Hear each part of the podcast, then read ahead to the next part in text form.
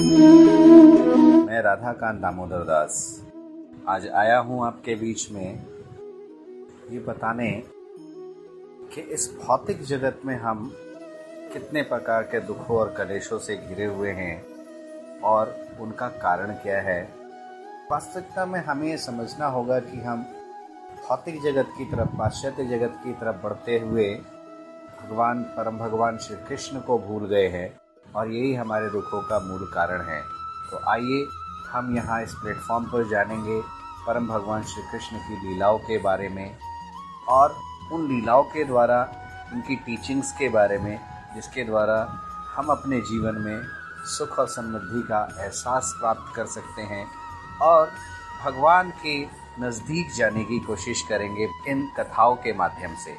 Hare Krishna.